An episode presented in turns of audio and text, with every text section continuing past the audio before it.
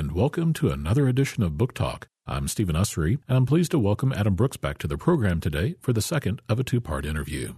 Adam is a true world traveler, having been born in Canada, grew up in Britain, and worked all over Asia. He's a journalist and novelist. He primarily served as BBC correspondent for Beijing, Jakarta, and Washington, D.C.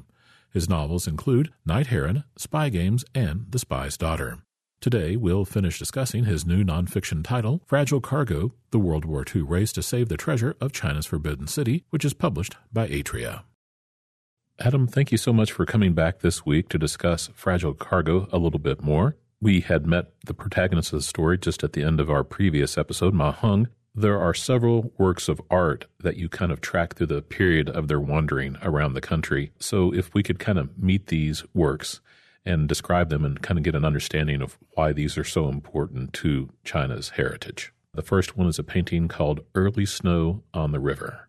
I picked Early Snow on the River really uh, fairly randomly just because I love it as a painting myself. And I think it's a very accessible painting for a non specialist audience to take a look at. It's a long hand scroll. That means that it's all rolled up tight in a scroll and you lay it down in front of you and you unroll it from left to right a little bit at a time. And it's a narrative painting. So as you go along the hand scroll, this sort of story or a place and a time unfold before you. And the painting is a depiction of a river with reeds and rocks and a riverbank and fishermen at work all along the river. So it's a very, very detailed and very generous and loving and expressive examination of the life of fishermen on a river of China about a thousand years ago, maybe 1100 years ago.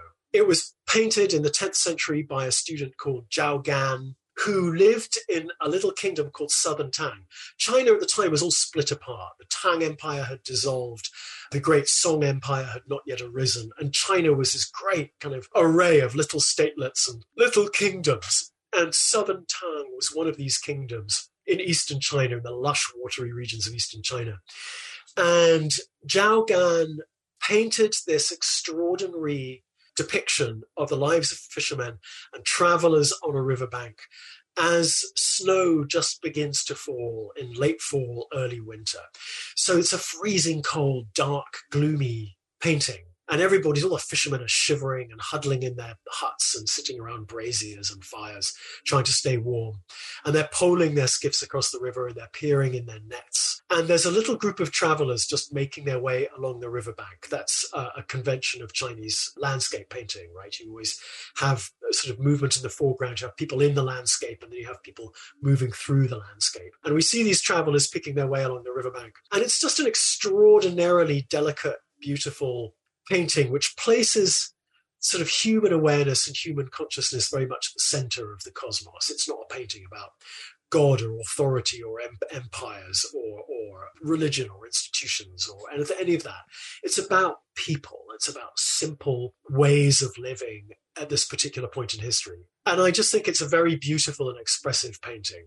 It came into the imperial collections sometime over the last four or five hundred years. It had been there ever since. It's covered in imperial seals. The seals of the Qianlong Emperor himself are on it. It's just a lovely, lovely thing. and I wanted to write about it and kind of introduce Western readers who might not be familiar with the stuff with some of the underlying concepts of, of Chinese painting what's next? Beyond that, there is a beautiful piece of porcelain that I follow as well on this journey. I follow it all around. It has an unusual name, the monk's cap ewer. So a ewer is a kind of jug, essentially. It's a jug with a spout and a handle and a cap on top. And the monk's cap ewer, the cap on it looks a little bit like a priest's hat, so it's called a monk's cap ewer. But the thing about this porcelain, it's a piece of Ming Empire porcelain. It was made in the 15th century. And the thing about it, it's an exquisite piece of porcelain, but the thing about it that's really special is the glaze. It's its color. It's this deep, luscious, very complex red and this red is incredibly hard to achieve. You have to put copper oxide in the glaze, and then you have to fire the porcelain with this glaze very, very hot in a kiln that has no oxygen in it. It's called firing and reduction. And it's a very difficult state to achieve inside a kiln, or it was for those guys back in the 14th century. And unless you get the conditions absolutely right of temperature and in reduction, the lack of oxygen in the kiln, unless you get it exactly right, the glaze won't work. It won't come out red. The chemistry doesn't work. It comes out a kind of ashy color, and it's just not interesting at all. So to get this incredible red was a matter of incredible expertise and for every successful piece that came out of the kiln, this beautiful red, hundreds and hundreds failed and they'd just be thrown away and smashed. So this red from the 15th century, from about 1420, 1430, is incredibly rare and it's fantastically valuable. And there are very few pieces in the world extant today that still have that copper red glaze. And they are incredibly valuable. And the ones that are in the imperial collections, even more so. So that's another piece. What I'm trying to do here in the book is introduce you to the idea of Chinese porcelain, this extraordinary commodity, mostly manufactured in the legendary city of Jingdezhen in east central China, that became this colossal global commodity and was, you know, shaped the fate of empires. And I want you to think a little bit about Chinese porcelain through looking at this, this copper red ewer and following its journey all over China in World War II. So much so that this porcelain ware is named after the country, China. Uh, or at least we gave it that yeah. name. Yeah, that's right. That's right. The thing about porcelain is, and, and this is something that we kind of don't appreciate, until about a thousand AD, all, you know, your jugs and your bowls and your plates were made of earthenware or stoneware or some form of those clays. And they were grey or brown. Porcelain is white. And it isn't just any kind of white. It's this fabulous, dazzling, snowy white. And only Chinese potters knew how to make it. And from about 1000 AD onwards, they started getting better and better at it, particularly around the city of Jingdezhen, which has got the particular clays, particular kinds of kaolin and mica in the mountains around there, that when fired correctly in the kiln, come out this stunning, beautiful white. So the white is beautiful in and of itself, and it's so it's very strong as well, this porcelain. So you can make it very thin, very delicate. And the light is almost it's almost translucent. Kind of come through it. And then because it's so beautifully white, it takes these glazes incredibly well. The glazes, the colors pop on the white porcelain. And suddenly, people around the world started to see this Chinese porcelain coming out of China through the 12th, 13th, 14th, 15th centuries. And everyone was like, what on earth is this stuff? It's absolutely beautiful and we want it.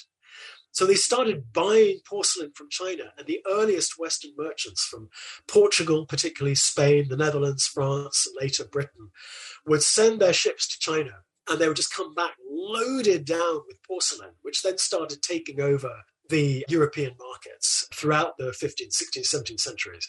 Chinese porcelain was this huge global commodity. And vast amounts of Western silver started flooding to China to pay for it. And it became this incredibly important commodity. And you can make a pretty good argument that the city of Jingdezhen, that was the center of porcelain manufacture in China, was in fact the world's first industrial city. It was using mass production to make a, a mass commodity for export a, in a globalized market. It was the first great industrial globalized city and from then on, you know, the story of porcelain is just just gets larger and larger. And I try in the book to give you a little bit of a sense of its importance.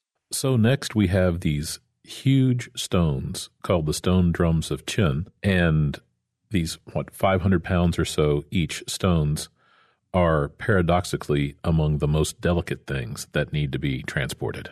So they decide in 1933, when they're packing up all these this incredibly valuable art to evacuate it away from the Japanese advance, they decide to take with them these granite boulders known as the stone drums of Qin. They're not drums at all; they just kind of look like drums, so they're called drums. But the significance of these chunks of rock lies in the fact that they are inscribed with poetry about 500 BC, poets sat down and they carved poems into the rock using a script that was almost unique to that time, a very, very important transitional script that lies just before the growth of Chinese characters as we know them today.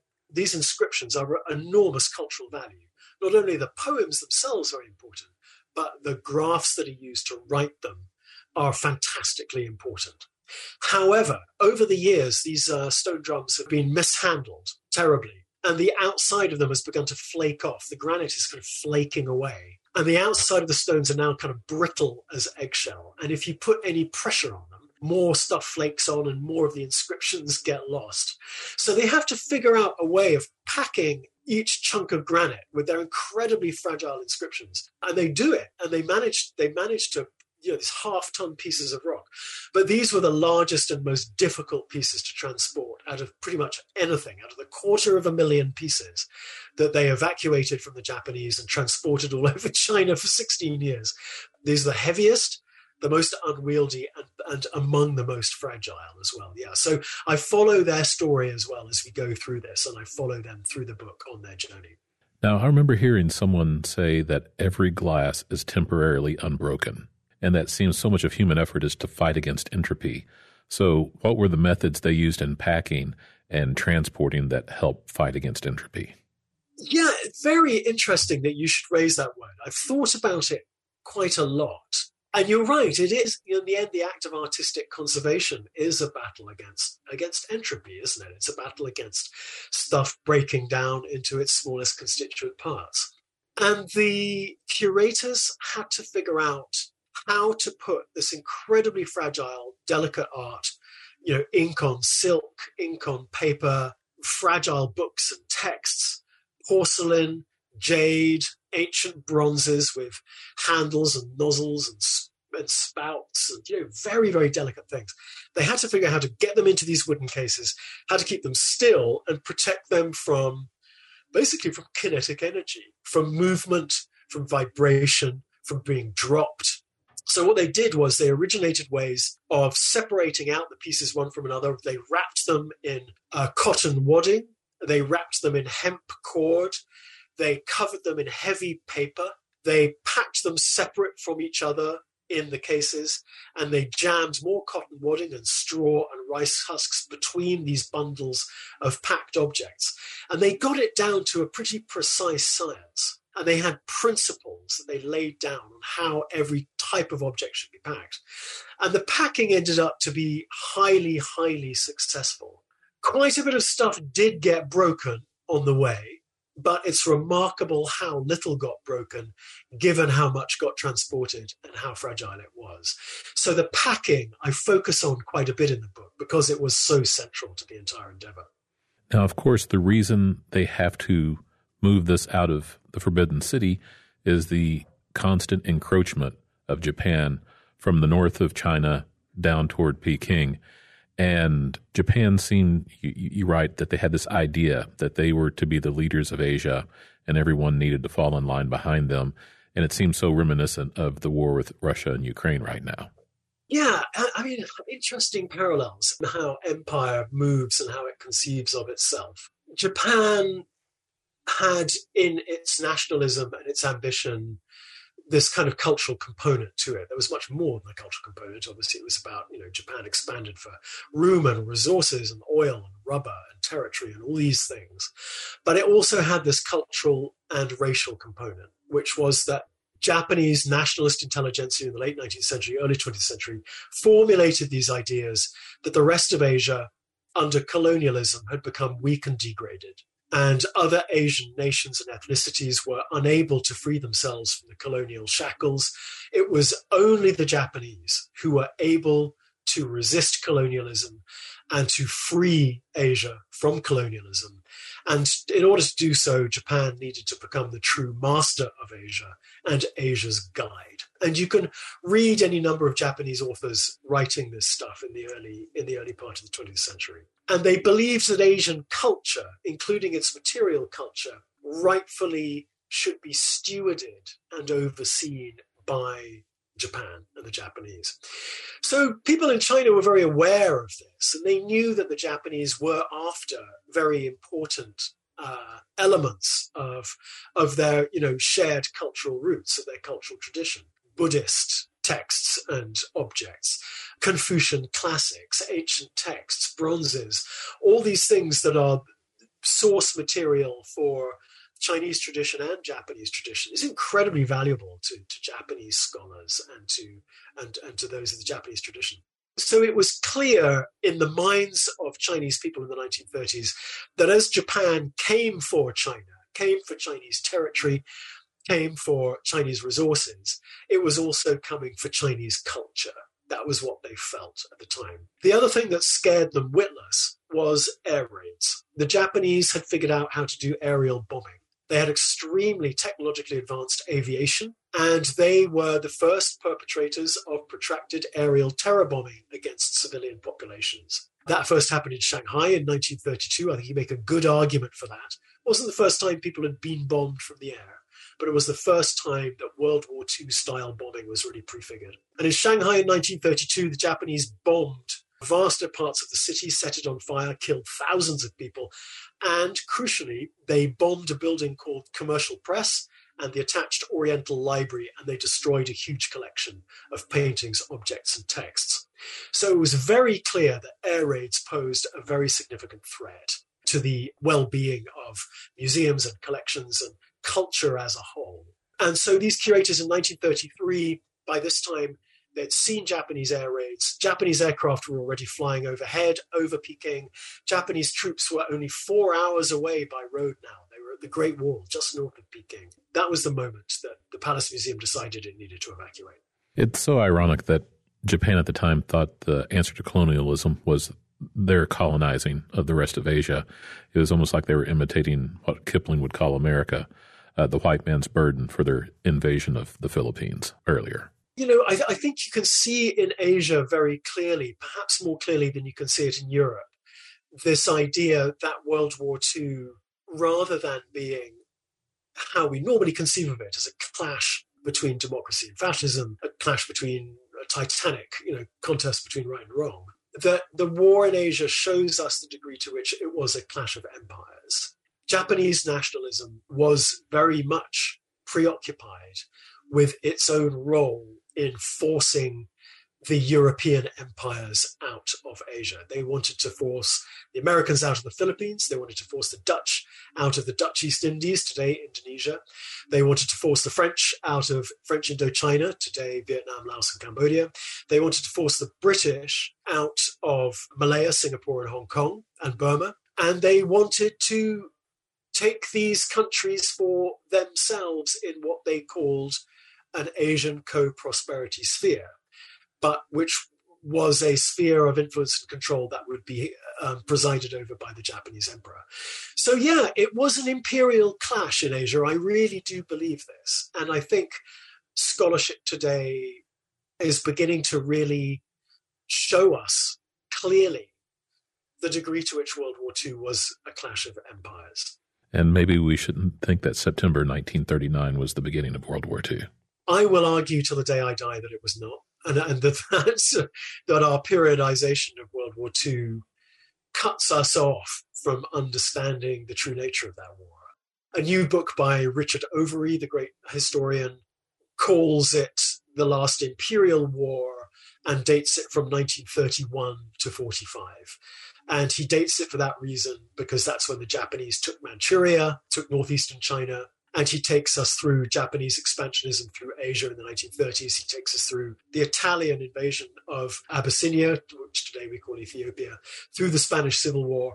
All these wars that sort of prefigured and, and led us up to what we think of as the global conflict of the Second World War. The older I get, the more I feel that these dates that we cling to so rigidly, 1939 to 1945, cut us off from the notion that this was a much larger and longer lasting war, and that it was a war that was really about empire and colonialism.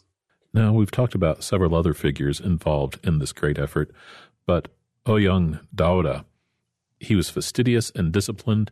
And how would your research have been without his writings and his reminiscences of what went on? So one of the other curators that I follow, yes, is this guy Ouyang Daoda.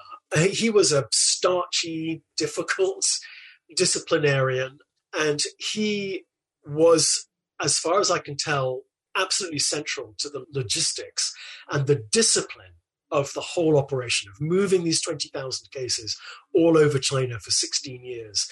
He was absolutely central to it. And he kept everybody in line. I think everybody else was a bit scared of him because he was so critical and abrasive in his comments to the other curators. Whenever a piece got broken, whenever something went wrong, it was Ouyang Daoda who wrote the vitriolic, scolding letters to the people concerned. He kept the discipline going. He kept the whole operation turning over, kept it tight as far as I can tell. And he also wrote the most detailed account of the whole thing from 1933 to 1949 a long handwritten manuscript, 80,000 words, that he wrote in 1950. And it's full of chronology and dates and times and details. And it provides us with a sort of fundamental understanding of what took place. So my account draws very heavily on his chronology. His book that he wrote in 1950 was lost. It disappeared. For 56 years, nobody knew where it was.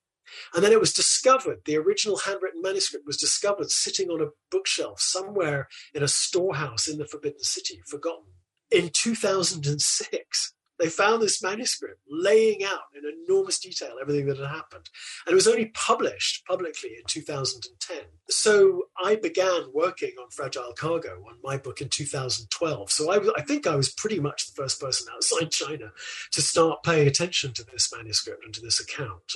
And yes, it was absolutely invaluable. And this man's personality was absolutely invaluable to this extraordinary enterprise. And you even had the opportunity to speak to two people who had been very young, but were on this tour of China. Yeah. So back to that curator, Zhuang Yan, who was the guy who, who was so joyful and enthusiastic going into the Forbidden City in 1924, the young archaeologist. Uh, he had a number of children, and one of his sons was called Zhuang Ling, and I was able to interview him in 2019 in Taipei, in Taiwan. And he was able to tell me all about his childhood on the road with his father through World War II, escorting these cases to the far west of China and guarding them for six, seven years out there, storing these cases full of invaluable art in a cave out in Guizhou province, living out in little villages in the far west of China as his father tried to conserve this art through, through the war years, looking after it.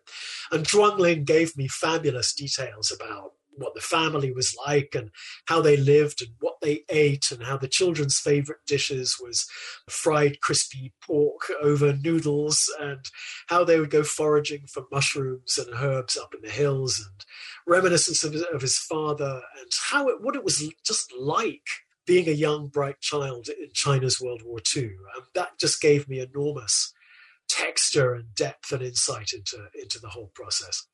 And the other guy I got to interview was himself a curator who was part of the, the effort moving the cases around in the late 1940s. His name was Suo Yuming, and he was 100 years old when I interviewed him. He recently passed away, sadly, but I think I was one of the last people ever to interview him about his experiences. But that also was very moving and very useful, just knowing that I was you know, just one step away from that history. Kind of back to that feeling of entropy, there's an old adage moving three times is bad as a fire. And the determination of these men to preserve the cultural heritage of China was just incredible. They were very devoted. I mean, the ones that I feature in my book, in Fragile Cargo, were the guys who stuck with it and who wrote memoirs and who went on to spend their whole lives as museum curators. So these were real professionals. There were a lot of other people who were not able to stick with it and who kind of fell away. But the central core of curators, probably about 20 or so curators, were incredibly dedicated. They never gave up. 16 years they stuck with it. As far as I can tell, they never lost a case and they never lost a piece. Stuff got broken. There were numerous disasters, but it, it was never the case that they kind of lost track or gave up responsibility for the art. They took it as written, and I think the imp- their impulse came from a number of things. I mean, I think They were deeply committed to the art itself and to the act of conservation, but they were also committed to the Republic of China and its resistance to Japan. And they felt that in conserving this art and keeping it safe and keeping it from the advancing Japanese, they were part of a larger effort, which was the attempt to keep alive the idea of an independent, sovereign China in the face of Japanese invasion. You must remember that the Republic of China under Chiang Kai shek was the only nation state to continue fighting the Japanese in Asia. Every other Asian nation state capitulated before the Japanese. The Dutch capitulated, the British capitulated, the French capitulated, every other country capitulated. The Republic of China was the only country to continue to resist the Japanese uh, advance until the Americans and to some extent the British arrived. So they felt that they were part of a larger outpost of resistance to Japanese imperialism, and their job was to protect this art as part of this larger task. To keep themselves in the minds of people in the West or around the world that we are here, we are still fighting for our existence. They did let part of the collection go outside of the country to Britain and to Russia to help advertise this Chinese resolve the Republic of China under Chiang Kai-shek and his party, the KMT, you know, that ruled you know, until 1949, was constantly struggling to gain any status or any voice in international affairs. It was an ally of Britain, the United States, and the Soviet Union during World War II the leaders of China, Chiang Kai shek himself, were never kind of really accorded the status that they gave themselves, Churchill, Roosevelt, and Stalin gave themselves. They struggled to get aid, they struggled to get attention. And indeed, this entire effort that China put into resisting Japan in World War II has kind of been forgotten in Europe and the United States. It's sort of been memory hold people do not know that somewhere between 14 and 20 million Chinese died in World War II. The war was fought in China on an epic scale. It was huge, it was colossal, but we don't think about it. And in particularly in the Anglophone world, we don't see any representations of China's World War II. You don't see many books, you don't see any movies. If you go to the big war museums in Europe and the States, you don't really see the war in China represented in any way. And it was, it felt like that at the time for them as well. They felt that they weren't getting any notice or much assistance. And so, yes, one of the things they decided to do was to send this art abroad at one point and hold these massive exhibitions to kind of remind people in the West that China was a country worth fighting for. It had this civilization, it had this fantastic art. And maybe Europe and the United States should be paying a bit more attention. It helped a bit, it didn't help much. China did receive aid from the United States after 1941. American forces and British forces fought alongside Chinese troops against the Japanese, particularly in Burma. But the Republic of China was pretty much on its own, and the Republic of China was shattered by World War II, absolutely shattered. And its Pyrrhic victory over Japan at the, in 1945 really laid the ground for the rise of communism. The Republic was so destroyed by the that it was unable to resist the rise of the Chinese Communist Party. And that is why we have a People's Republic of China today.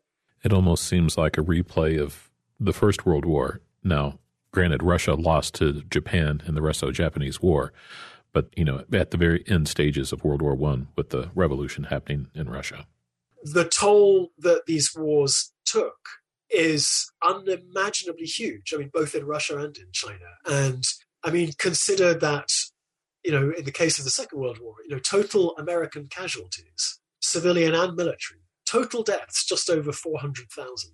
In China, you know, something like 20 million.